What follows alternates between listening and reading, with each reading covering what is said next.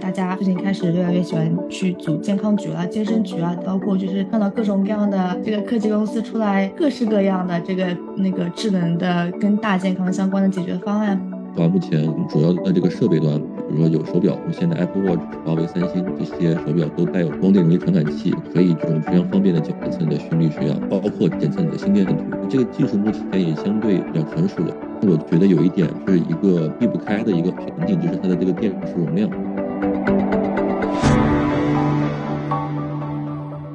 Hello，大家好，欢迎回到北美金视角，我是坐标上海的 Brenda。那今天这期节目呢比较特别，是因为有一些算是是我自己夹藏私货的一期节目，因为可能熟悉我们节目和或者熟悉我的听众们知道，我是在一家智慧大健康领域的一家硬件公司是工作的。那我最近其实通过朋友认识了一位在这个行业深耕多年的一位朋友，然后也邀请他来上我们节目，去跟我们真正的去展开聊聊关于智能大健康这个。可能在很多听众眼里面比较耳熟能详，但确实也不知道他到底做什么，也不知道怎么样怎么样会影响到我们生活的这么一个领域啊。那我们今天非常有幸啊，邀请到了从事智能可穿戴设备和智能健康领域多年的高校科研工作者高老师来做客我们的节目。欢迎您，高老师，跟我们听众打个招呼吧。哎，大家好，大家好，我是呃高阳，然后现在是从这个主要是做这个可穿戴设备，以及这个组织计算、人机交互，以及这个现在目前在做这个智能大健康领域。那么希望能够通过研究一些呃，通过把这个 AI 以及一些硬件设备，能够去帮助去赋予这个大健康这么一个智能或者说数字的这么一个一个情况。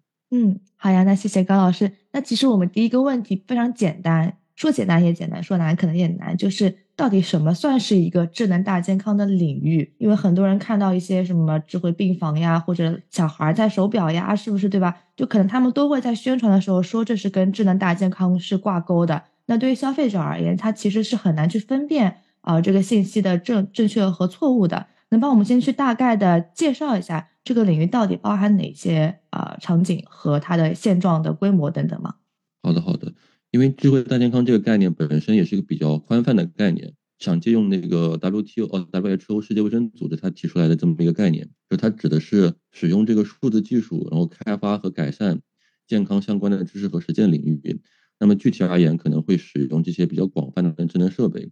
然后使得这个呃与这个智能设备所连接的这么一个数字消费者。那么当然它所涉及到的一些技术领域，包括有物联网啊、人工智能、大数据和机器人等技术。那么所结合的提供这么一个健康服务的内容，那么具体而言，它可能包含了比如说个人的一些健康管理，嗯，和一些疾病的一些预防诊断，还有一些这些科技创新的这么个领域。那么我自己可能是做这个信息技术这一块的，然后这一块的话，目前。它可能涉及到的有这个呃人工智能大数据，还有这几年比较火的这个大语言大语言模型，那么如何去诊断这个你的这些疾病，还有一些物联网和可穿戴设备。那么我觉得这个这个数字加健康、智慧大健康这个概念，目前这个整个市场规模也是在快速增长的，尤其是这几年。嗯，那么主要可能由于呃有几个三个推动力比较明显的推动力。嗯，其中第一个我觉得可能是整个人们的观念的转变，因为大家可以看到目前在社交媒体上面，很多媒体在报道各个城市逐步的举办一些马拉松比赛，然后包括一些。自行车骑行比赛，那么这些比赛其实都带动了很多热点和流量。那么现在年轻人其实也逐步意识到运动和健康的这个重要性，也逐步的把自己的兴趣爱好去慢慢的，比如说平时都跑跑步啊，骑自行车，尤其是在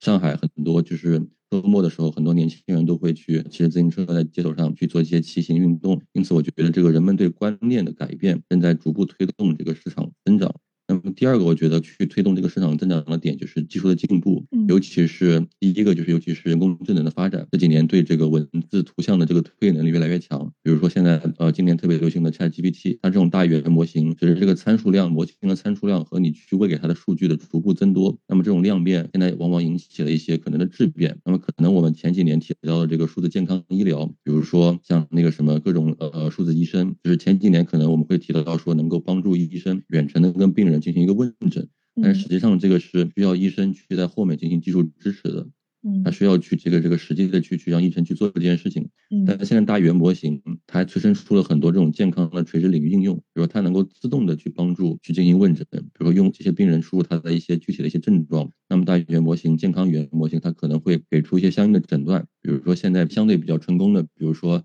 像清华大学推出来一些扁鹊模型，还有科大讯飞推出来一个星火模型。这些模型基本上现在都能够逐步的往健康大模型在发展，然后能够实现一定的这个利用代理机器人自动的跟病人进行对话，收集数据，最后进行一个初步的筛查。那么这个是软件层面的。那么硬件层面，可穿戴设备它这个硬件层面传感度的发展，比如说集成度的提高啊，一个例子就是原先我们大家知道的那个测心电图 ECG 心电图，可能你去医院里面测，你需要去在你的身上去要放很多电极，比如说二十四个电极，然后但是现在呃有些高端的智能手表里面都能够嵌入到这个呃 ECG 的这个电极，那么之前可能你要去医院检测，那么现在呃高端的智能手表就可以是随时随地的检测你的这么一个心跳。嗯，还有一些 另外一个例子就是这个测这个血氧，嗯，之前可能用那个，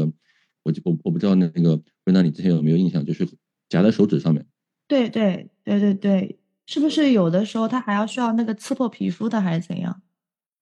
对对对对，有那些微创的版本，嗯，对对对，这个之前是医院的话，可能是设备比较大，然后它的技术可能相对没有呃发展那么好。那么它一般是用那种光电容积传感器，嗯，那么现在比如说出现到这个手机上面，啊手表上面，嗯，比如说华为啊、三星啊，是，呃苹果他们都有这个测测测血氧的，对，嗯，包括甚至有这种，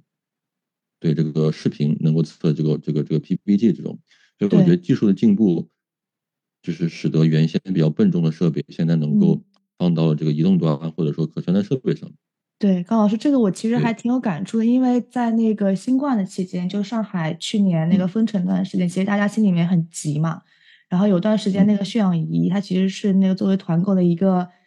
一个产品被卖爆了。那后来我看到有一些大的那个互联网公司很快就跟上了，我记得很清楚，呃，好像是华为还是哪一家，他们出了一个血氧检测，它不是通过可穿戴，它直接通过那个手机的摄像头。就是你把那个手手指的手指摁在那个摄像头后面摁几秒，嗯，它就可以帮你测出来的血氧浓度。这个我觉得很神奇，一会儿也可以跟我们讲一讲，说这样的技术到底是唬人的还是真实存在？就当时我肯定是信了，但但但是我仔细想想，我就不知道怎么样去实现的，对吧？就是我们作为普通的这个消费者或者民众啊，看到这样技术，就像您说的，因为我们有这样的产生的这样的需求，对健康更加重视了，然后并且能看到技术慢慢的跟上来，提供了这样的。呃，供给让我们能够实现快速便捷的监测自己身体各项数据，对吧？但是同时，我们一会儿也可以细聊一下，同时也会有些担忧，就是到到底是真的还是假？这个技术到底到了什么样的阶段？啊，那对，不不好意思打断您，刚才说还有那个第三个推动力，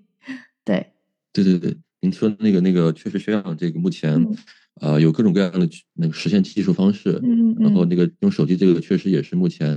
呃，我不能说叫噱头吧，但确实这个目前 正在这个这个技术正在正在快速发展中，嗯，对。说到这个市场规模的关，就是那个推动力啊，第三个我觉得可能就是这人口的这个结构化调整，就现在大家都知道这个老龄化的这个趋势越来越明显了，那么势必这个群体会越来越大，那我们怎么样去利用这个？呃，智能设备或者说人工智能的技术能够帮助去对这个老龄化的这个人群去帮助他们，给他们赋能，帮助他们更好的去进行一个健康管理以及疾病的一些诊断治疗。嗯，那么这个也是我觉得能够推动这个市场在发展的一个第三个因素。嗯嗯，这个特别有意思，因为其实您总结这三点可能是平时我们聊天的时候会讲到的，说哎呀，大家最近开始越来越喜欢去组健康局啦、健身局啊等等，对吧？包括就是看到各种各样的。这个科技公司出来各式各样的这个那个智能的跟大健康相关的解决方案，包括就是老龄化这个事儿。但是您这么一总结，确实就觉得说啊，确实哈，可能就是因为这三个主要的推动力，让我们这个智能大健康的赛道在在在国内那么的欣欣向荣。而甚至有的时候，我的感觉就是，甚至可是不是有可能啊？我们之后也可以再详细聊，有可能未来的几十年里面，中国的这一块的那个技术啊。包括产业链啊，都可能是世界比较排名前面的。那那我们再聊回来说，就是您刚才大概因为在介绍这个趋势的时候，讲到了几个那个应用场景嘛，就是那在不同的这些应用场景里面，就像我们刚才聊的这个技术的现状，大概是什么样的一个情况呢？会不会遇到一些？因为您是做那个科研的，就是可能一定比我们更加了解，他会遇到一些什么样的瓶颈吗？经历过一些什么样的我们不为不为我们民众所知的一些困难吗？又是怎么样去解决的呢？呃，就是我主要可能从这个智能健康检测这个场景啊，然后呃，因为健康检测的话，无非就是检检测这个人的一些一些指标，健康指标，那么可以概括成主要两大类。第一个就是人的呃生理的生理指标，那么可能会包括这个心率啊、血氧啊等等等等。那么这个的话，目前呃主要的这个设备端，比如说有手表，那么现在 Apple Watch、华为、三星这些手表都带有这种呃光电容积传感器，那么可以这种非常方便的检测你的心率、血氧，包括检测你的心电图。但是我觉得这个技术目前也相对比较成熟了，因为这个技术可能科研从这个科研端可能十年前就已经在发展了，那么现在把它逐渐商业落地化，那么技术本身已经非常成熟。但是我觉得有一点。是一个避不开的一个一一个一个瓶颈，就是它的这个电池容量。因为你如果去一直在去检测你的这个心率、血氧的话，它的这个传感器一直在工作。那么手表它其实它不光光是做一些健康监测，它平时也要去做一些其他的，比如说接电话呀，就是浏览一些 A P P 啊，它本身也会消耗掉一定的电量。嗯。那么因此，如何去降低这个传感器的功耗，以及增加这个电池电池容量，我觉得是这个目前这个这个手智能手表端。它的一个一个主要的技术瓶颈。嗯嗯，您说到这个，其实我有看到最呃国外可能这两年吧，有一个很火的产品叫哦叫 Aura，还有一个产品叫 Whoop，嗯嗯，它们其实都是监测那个不管是心率、血氧啊，还是这些指标的身体指标的。它们的一个主要卖点就是它会比普通的这个智能手表，比如说 Apple Watch 啊这些更加的频繁，所以就所以它就会宣传说是更加的精准的。它可能。呃，具体数据我有点忘记了，可能 Apple Watch 是每几秒它给你监测检测一次，然后那些设备它可能是他们的十倍的速度去检测啊，但他们可能是不是就是因为，因为他们没有带其他的附加功能，所以他们这个电池是可以承载啊，原来是这样，我还以为是他们偷懒。对，就是它就是如果它不。附加其他功能的话，它只是专注于这个健康检测，它可以去分配更多的电量去做这些事情。理解。那么可能其他的，比如 Apple Watch，对你，你，你平时你可能需要去去做其他的一些事情。嗯嗯嗯，理解。所以，所以它其实并不是它的技术本身真正的有多么牛，它更多是不是因为它拿掉了一些附加功能，所以它的电池是可以允许它能能以更快的速度去检测它的这个各种心率啊、血氧指标。因为这个。采样率其实越高越好，嗯，但是可能像这种大厂商，苹果了、三星、华为，他们是要考虑到功耗，所以说他们不会去那么频繁的去采样，因为你每采一次样就需要去去去消耗一定的、一定的这个电量。嗯嗯嗯，理解理解，原来是这样。嗯，对对对。然后呃，我觉得第第二点可能就是也是我夹带一点私货，就是耳机，因为我之前也一直在做关于耳机的一些健康检测的一些一些一些呃项目。然后我觉得耳机近几年这个 TWS 耳机的发展，那么因为 TWS 耳机看到就是呃 TWS 就是这种无线蓝牙这种双耳的这种耳机，就是这种就是像 AirPods 这种耳机，对，因为这些耳机就是目前大家都在卷音质啊、降噪啊、续航能力，但是现在其实比如说苹果也会慢慢发现，它正在把这个耳机从这些传统的功能，正在从这个听音乐、打电话，正在延伸开来这个健康管理领域。比如说 AirPods，据说在今年下半年或者明年要推出这个测温功能，就是耳机能够测你的体温。哇，这个确实很聪明。嗯，对对，可能就是从从前几年这个这个大家这个这个流行病，然后能够通过体温来检测出做一些，可能是从这个出发吧。嗯，然后能够检测出体温，然后包括这几年其实 AirPods 已经能够有一个叫呃呃听力增强。就是它能够帮助这些听力损伤的这些人士，能够去更好的去辨析面前的人声，能够去滤掉周围嘈杂的环境。嗯，呃，这个我觉得也是一个呃比较比较比较有意思，或者说比较有影响力的这么一个功能吧，对话增强的功能。嗯，对。那这个功能它本身基于的是一个什么样的技术呢？它怎么实现的？呃，一般是通过这个音频技术，然后和因为你的耳机内部有一个麦克风。嗯，耳机的外部也有麦克风，那么会通过耳机的外部的麦克风接收你的环境噪声，啊，然后通过一些算法把一些环境噪声给滤掉，然后同时呢，你的耳耳机内部的麦克风可以去录到你自己说话的声音。哦，OK，你的声音其实是就是内部麦克风、外部麦克风，它去录的声音是不太一样的。哦，就外部的，就是你的外部的噪声能够更好的被外部的麦克风能接收到。嗯嗯，那么通过一些音频技术和一些算法，能够去。啊，去去去，知道哪些是你自己的说话声音，哪些是外部的噪声，嗯，以及哪些是你面前针对的你就是说话人的声音，嗯，然后去进行一个滤波增强的这么一个方式。嗯嗯嗯嗯，了解。那它所有的这些算法都是在耳机这个小小的体积里面，这个小小的芯片里面去本地实现的吗？对对对，它里面有那个呃 DSP 的芯片，那这个就是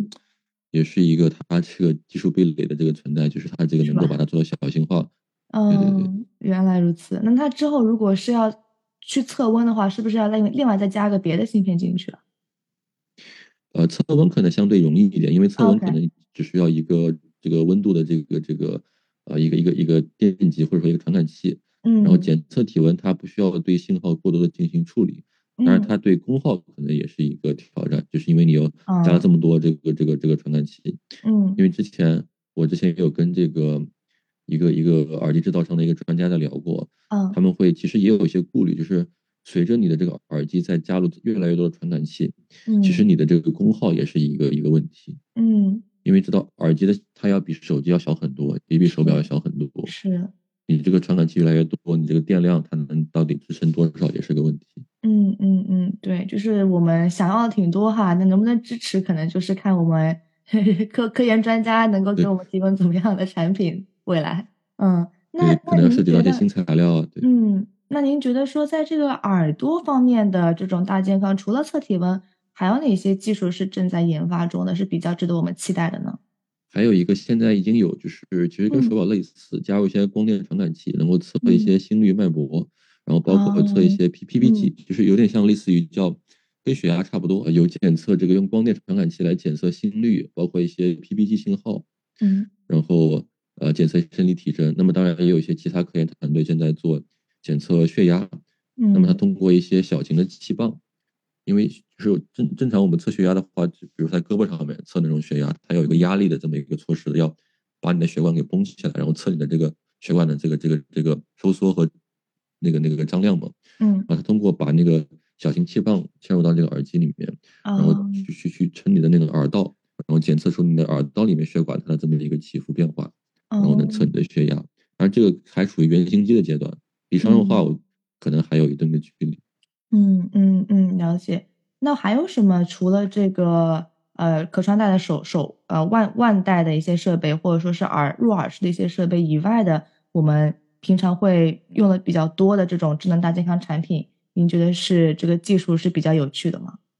呃，还有一个就是刚才您提到，其实那个用那个摄像头，嗯，就是手机摄像头。这个的话，它其实最早我记得没错，可能要追要追溯一八年，一八年那个 MIT 他们科研团队然后提出来了，可以用这个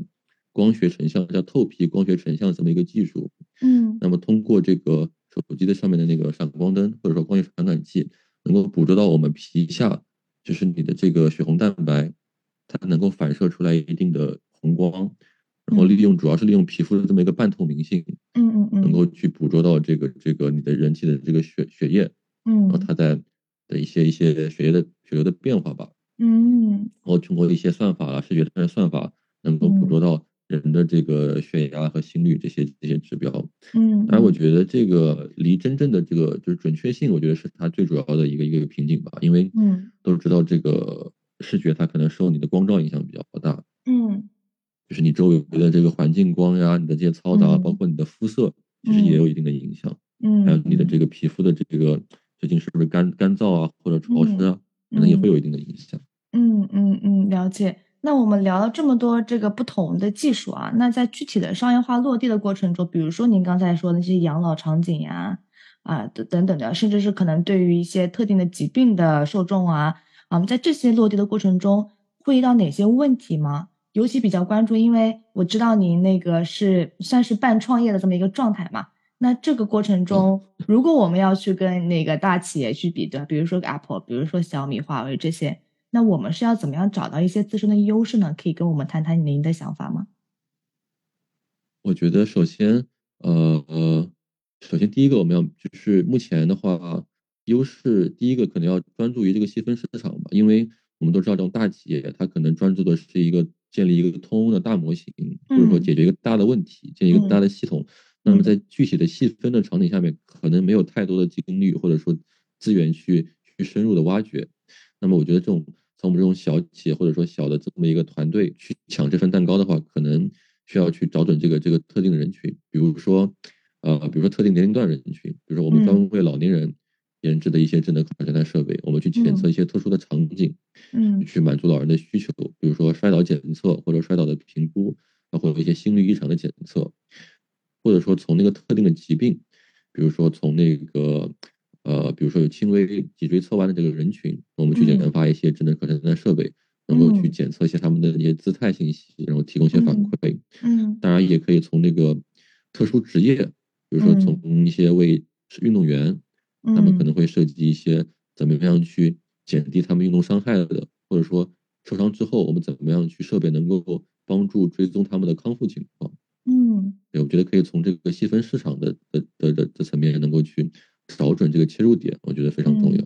哎，我其实挺好奇的，就是我在一个公司里面经常听到就是消费者洞察这个概念嘛，但我们通常是先去洞察消费者，然后我们再去把我们初步的一些产品的想法去。不断的打磨，去迎合消费者的这么一个诉求，就他们想要什么，可能我们去嗯把它给做出来。那不知道就是在您看来这是对的吗？就是还是说我们应该先有一个非常非常 solid 的的技术的作为支撑，然后再去看这个技术适合哪一类消费者，然后我们再去做演化呢？到底应该是先鸡还是先蛋？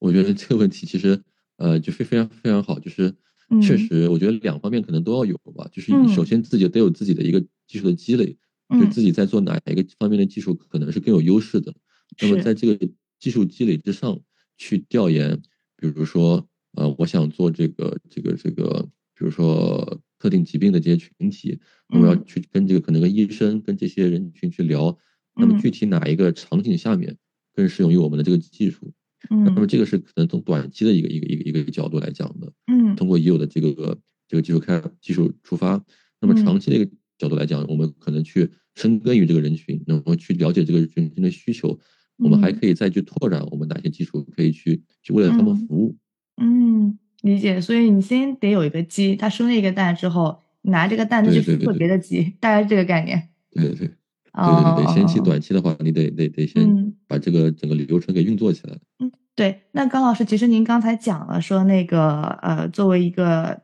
比较创新型的小小的团队，可能要在自己的自身的领域里面找到一个非常细分的，不管是需求也好，人群也好，对吧？啊，然后去拿这个去跟那个大的公司去竞争。那我其实也挺好奇的，就是你们真正对于这个做这个产品落地商业化，最终的目标是什么？是被大公司收购吗？还是说你想要把它真的做成一个？吃下这个细分赛道的一个巨头呢？一般大家在做做这件事的时候怎么想的呢？嗯，这个目前没有想考虑太多，就是还是想从这个怎么样能够真正把这个落地给落落落整个给给实现起来。我觉得这个是目前我们最关心的。后面的话可能得看对整个这个这个市场的反馈啊，包括你做的成功与否来来来嗯嗯嗯嗯，理解。我觉得大健康目前。未来，我个人的一些想法啊可能有三个比较大的趋势。第一个就是这个大数据和人工智能的辅助诊疗，就是刚才提到的可能 GPT，它所就是基于 GPT 或者其他大模型所带来的一些一些一些机遇吧。然后，因为这种人工智能辅助的诊断，它能够在一定程度上缓解我们去医院排队，也不去占用医生的资源，也不用去医院去去去现场排队。那么这个机遇是非常非常非常好的。当然，我觉得。这有一定的这个目前的挑战，因为就是它的这个呃，就是用通过大模型检测出来这些这些诊断，它到底的准确率如何？是包括它的这个怎么样去跟医生去进行进行一个交互？因为比如说这个自动模型给出来的诊断，你到底信不信他？嗯，如果他说错了，他的这个责任规划问题就跟自动驾驶一样，对，如果出问题了，你怎么样去去规划这个这个责任问题？是？这个我觉得也是这个。它的一个一个一个主要的一个它的一个挑战吧，嗯，然后第二个方向我就觉得是这个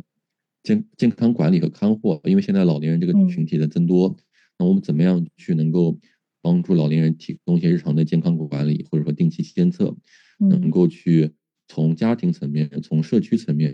去进行一个更好的管理和康复，比如说做一些适老化的应用啊，做一些老人个性化的定制，做一些。呃，健康的智能化的一些一些检测，当然这个机遇是是是非常，就是市场是非常就是在这边的，然后怎么样去能够找到一个比较好的一个一个一个方式，我觉得这个也是非常大的一个趋势。嗯，然后第三个其实跟这个从第二个出发，第三个我觉得是能够帮助消费者从这个发现问题的治疗阶段，能够向早期的发现或者疾病的预防的这个转变。然后我举个例子，可能就是从就是帕金森，我不知道可能各位呃听众或者是主持人您有没有这个这个了解？就帕金森一般是这种神经性的一种疾病，有点类似于这个中风或者说老年痴呆，是反正是比较类似的一个疾病。那么之前可能去当然就是老老人的话，可能你需要真的去去症状非常明显了，你才会去就医。嗯，但是现在的一些科技的技术，通过智能设备，比如说通过手机的传感器。能够监测你手部的细微的这个颤动，嗯能够去早早期的发现你这个帕金森的这么一个症状，嗯，包括通过你说话的声音、你的语速、你的语调啊，发现出你的这个帕金森病的早期的迹象。了解。那么是通过这个语音和运动，那么也可以通过这个手表或者说运动这些数据手智能手环去采集你的这个整个人的这个步态啊、平衡这些详细信息，嗯，能够去越早的发现你这个症状。那么其实上是为你后面这个治疗能够有个非常关键的这么一个帮助的。是的，是的，这个还真的挺重要的啊，因为其实这个帕金森啊也好，老年痴呆也好，就是这种神经性的一些疾病，嗯，很多时候真的就像您说的，它发生了你才看见它，但其实在之前就会有一些前兆，可能甚至很多听众都不知道这些疾病是可以通过前兆来判定、来做初筛的。我们越早发现，越早的进行干预和治疗，一定是能够帮助我们。自己以及身边的家里人，啊，更好的去生活的，嗯，对对对对。当然，现在这个目前还是在科研阶段，因为呃，可能有一些商业的在落地化的一些项目，但是这个我觉得主要的一个挑战就是，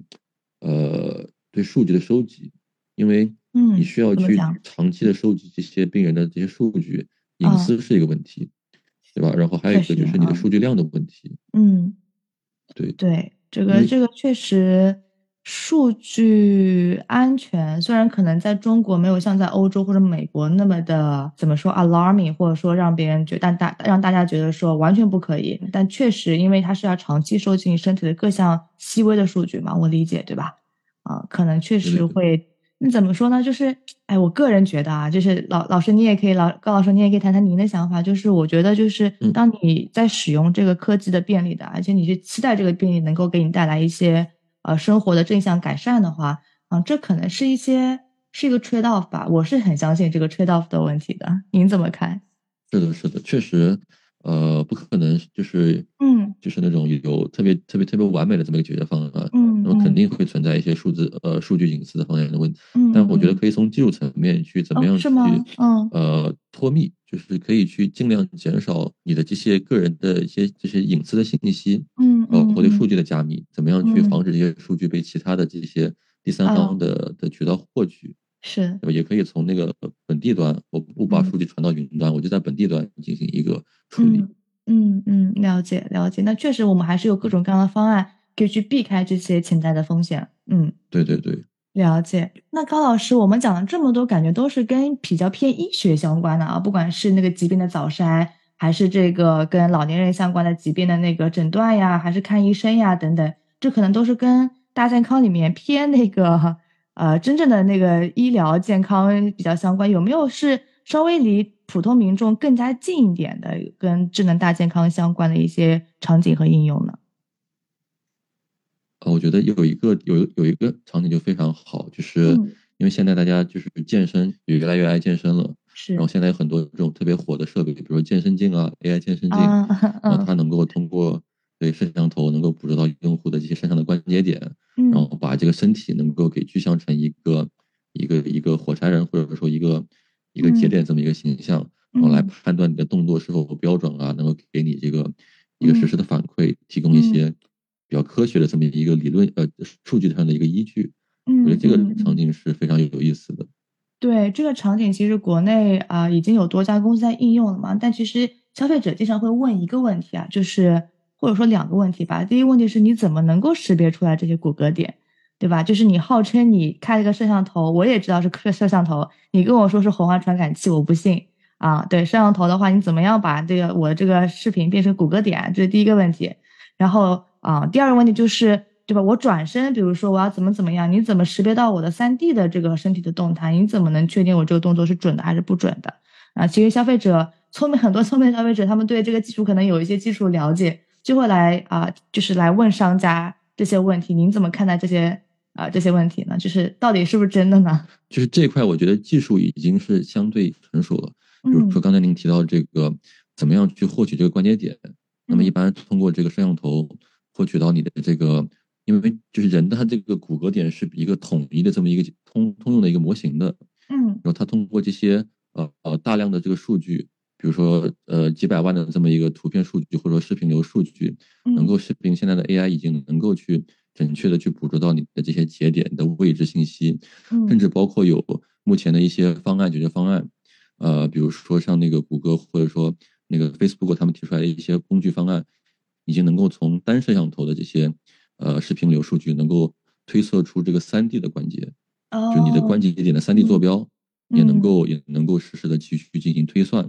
当然，这可能去对计算负担造会有些计算负担。嗯，但是从这个技术上面已经是可以实现的。嗯嗯嗯，了解了解。那确实可能就是很多。那个消费者对于这方面的顾虑，其实是可以稍微打消一下的。对的，对的。嗯嗯嗯，了解。那我们今天其实跟高老师聊了非常多啊，就是这个所谓的智能大健康赛道，在大家心目中可能是之前是一些零零散散的产品的存在和听耳耳嗯道听途说的一些信息。那今天其实高老师帮我们非常系统的梳理了一下，首先什么是智能大健康赛道，以及当前的一些主要应用啊，它的规模呀等等，包括说现在。对吧？从科研的角度来看，说在不同的场景里面，哪些技术是比较成熟，哪些是还在落地中，他们有哪些啊可能要突破的瓶颈啊等等，以及帮我们去展望了一下，可能在未来可能有三个趋势是这个智能大健康赛道会比较火的。大家如果感兴趣的话，甚至如果有一些是真正的能够对你的生活带来切实的改变和影响的话，也希望你能够。因为听了我们这期节目而去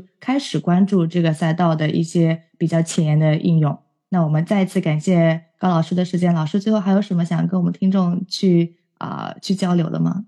啊，谢谢主持人。然后因为我觉得这个赛道本身非常有意思，然后同时也能够真的去把技术能够去落地，去给改变人的这个生活。嗯，这个确实有意思，然后也有意义。是的，我觉得希望大家也能够不久的未来能够用上。嗯，我们这个比较好用的一些的设备，能够去改变一些生活吧，去去给健康做赋能。是的，感觉是每只要是知道了你做出来，如果我是你的话，就知道了自己做出来产品改变一个人的生活，都会非常开心，是这样吗？对对对。